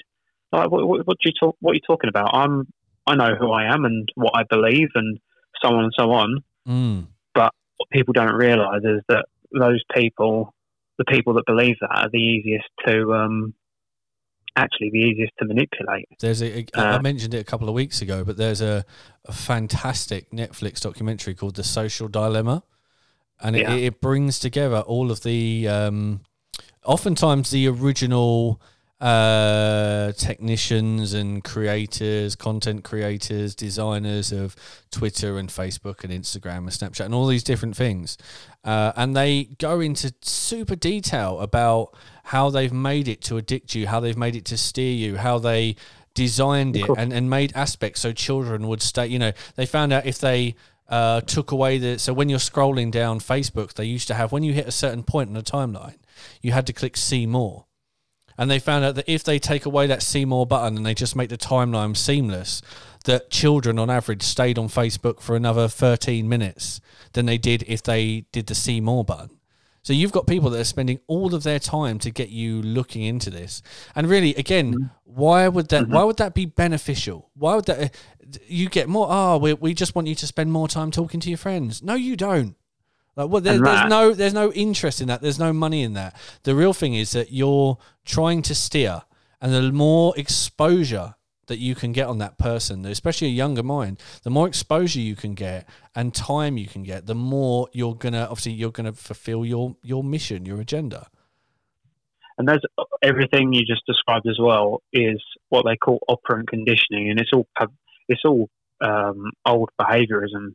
It's just been updated, so it's, it's basically um, as Pavlov described. And uh, if you look into Skinner, uh, the behaviourist as well, like look into all of his work, and you'll you'll see that basically all of the techniques and everything that are being used on us right now are yeah, it's all it's all to alter our behaviour. I don't think people realize that that human beings are very, very predictable.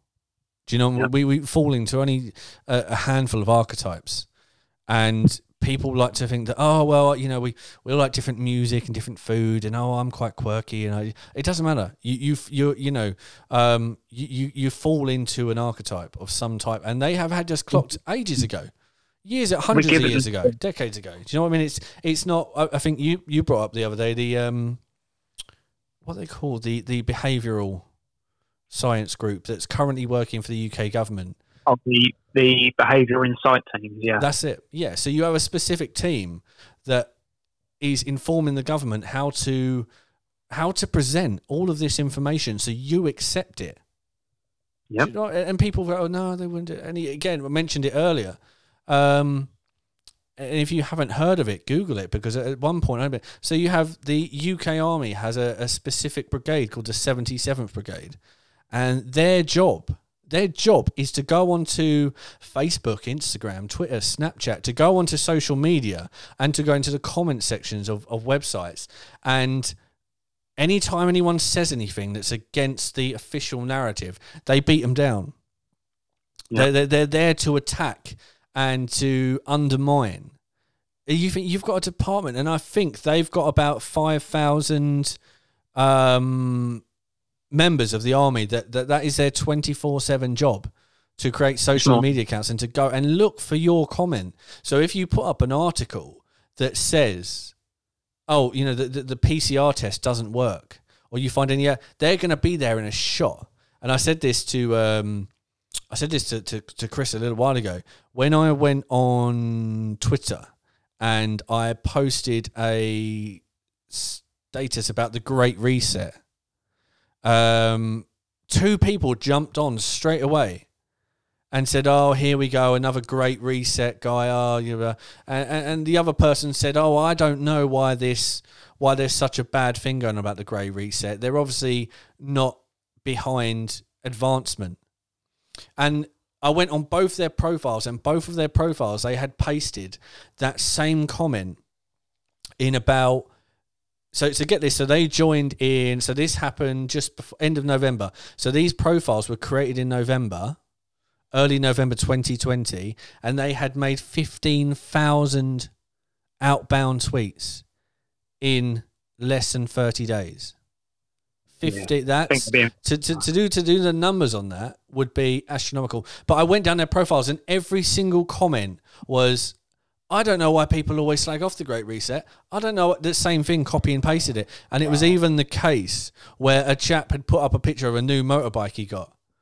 And he was like, "Oh, I love him, my new, you know, my new Harley, whatever it was." Uh, and he goes, "All these people going on about the Great Reset. Like, if bikes get better, I can't wait for it."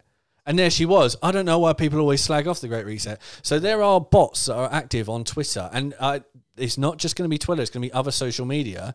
Bots have been caught out on Facebook and everywhere that are looking for the words great reset. And when they're said, they're there. They, there's an algorithm to hunt you down and then to post a comment.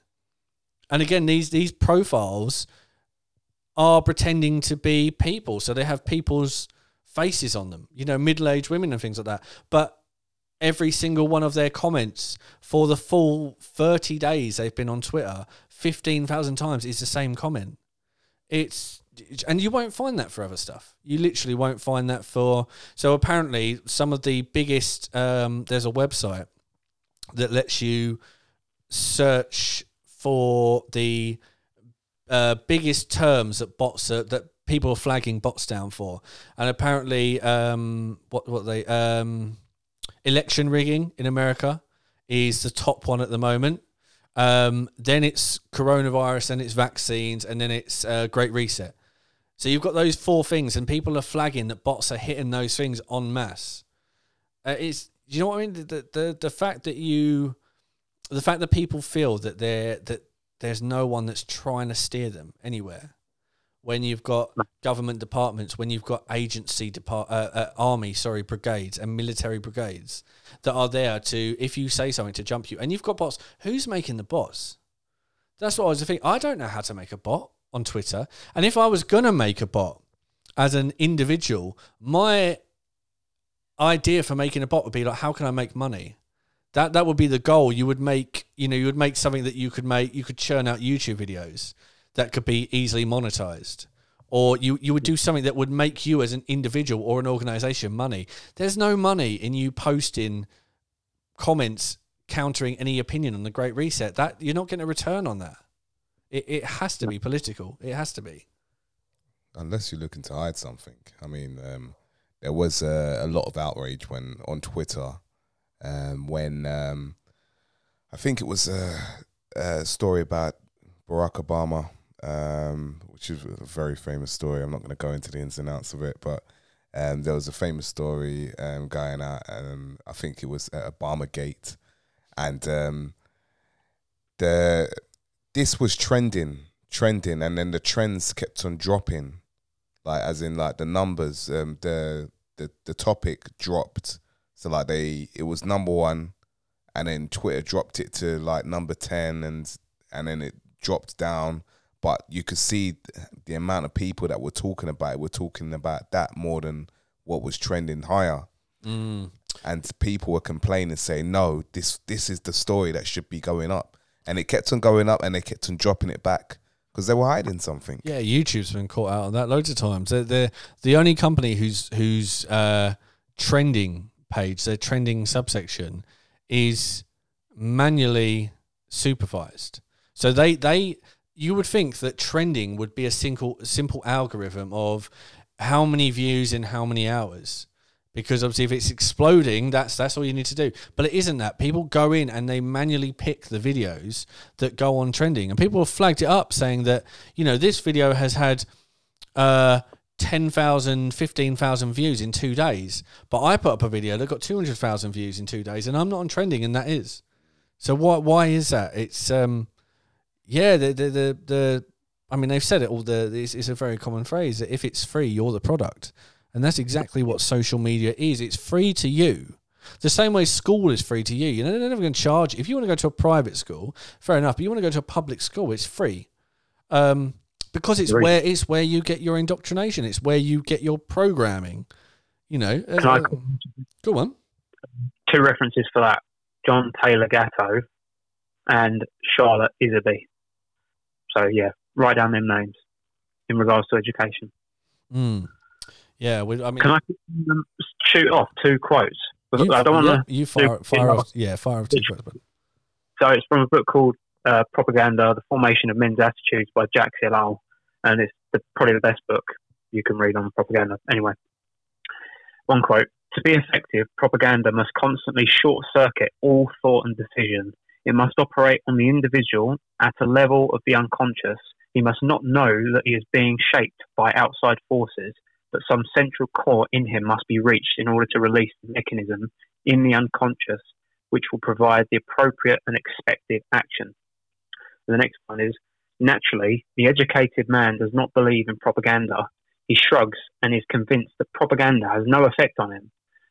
This is, in fact, one of his great weaknesses, and propagandists are well aware that in order to reach someone, one must first convince him that the propaganda is ineffectual and is not very clear.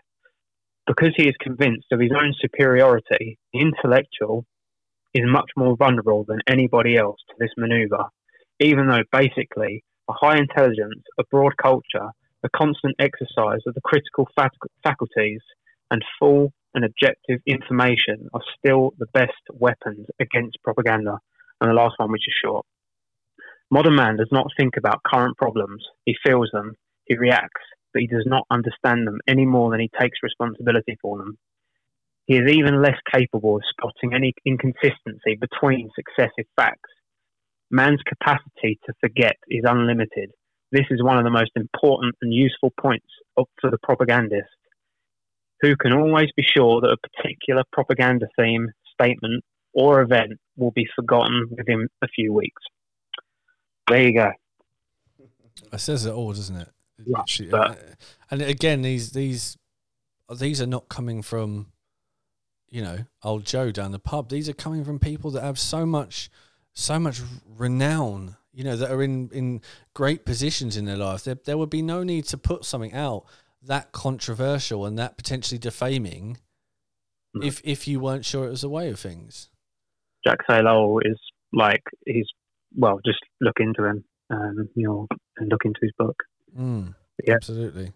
Um, cool. I mean, I, I think we're probably coming out to time now. To be honest, um, Nave, have you got anything you want to anything you want to chuck in? Any sources? Any particular names? Anything in in general you want to kind of bring up just I've got we go? one more. I've one more small quote by Edward Bernays, who's supposed to be the master of propaganda. So I could shoot that off quickly. Yeah, yeah, definitely. Okay, this could be one. The conscious and intelligent manipulation of the organized habits, opinions of the masses is an important element in democratic society. Those who manipulate this unseen mechanism of society constitute an invisible government, which is the true ruling power of, the, of our country. We are governed, our minds are moulded, our tastes formed, our ideas suggested, largely by men we have never heard of. This is a logical result of the way in which our dem- democratic society is organised. Vast numbers of human beings must cooperate in this manner if they are to live together smoothly, smoothly functioning society. In almost every act of our daily lives, whether in the sphere of politics or business, in our social conduct or our ethical thinking, we are dominated by a relatively small number of persons who understand the mental processes, social patterns of the masses. It is, it is they who pull the wires which control the public mind.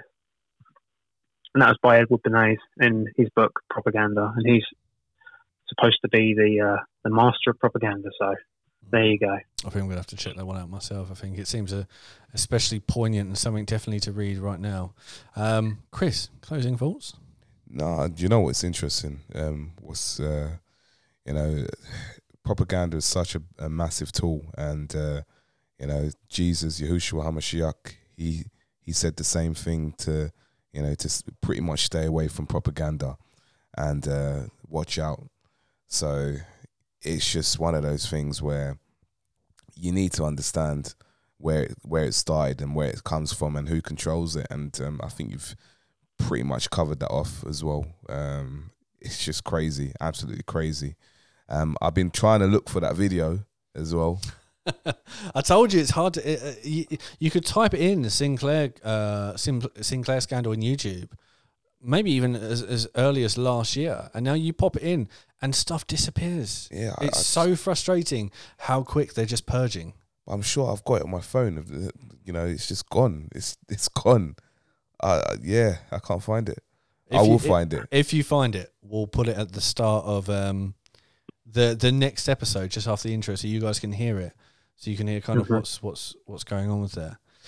Um, quickly literally one one name. Yeah, one yeah. Uh, gone, gone to YouTube, and he's been chucked about recently, but he's been around for ages on YouTube.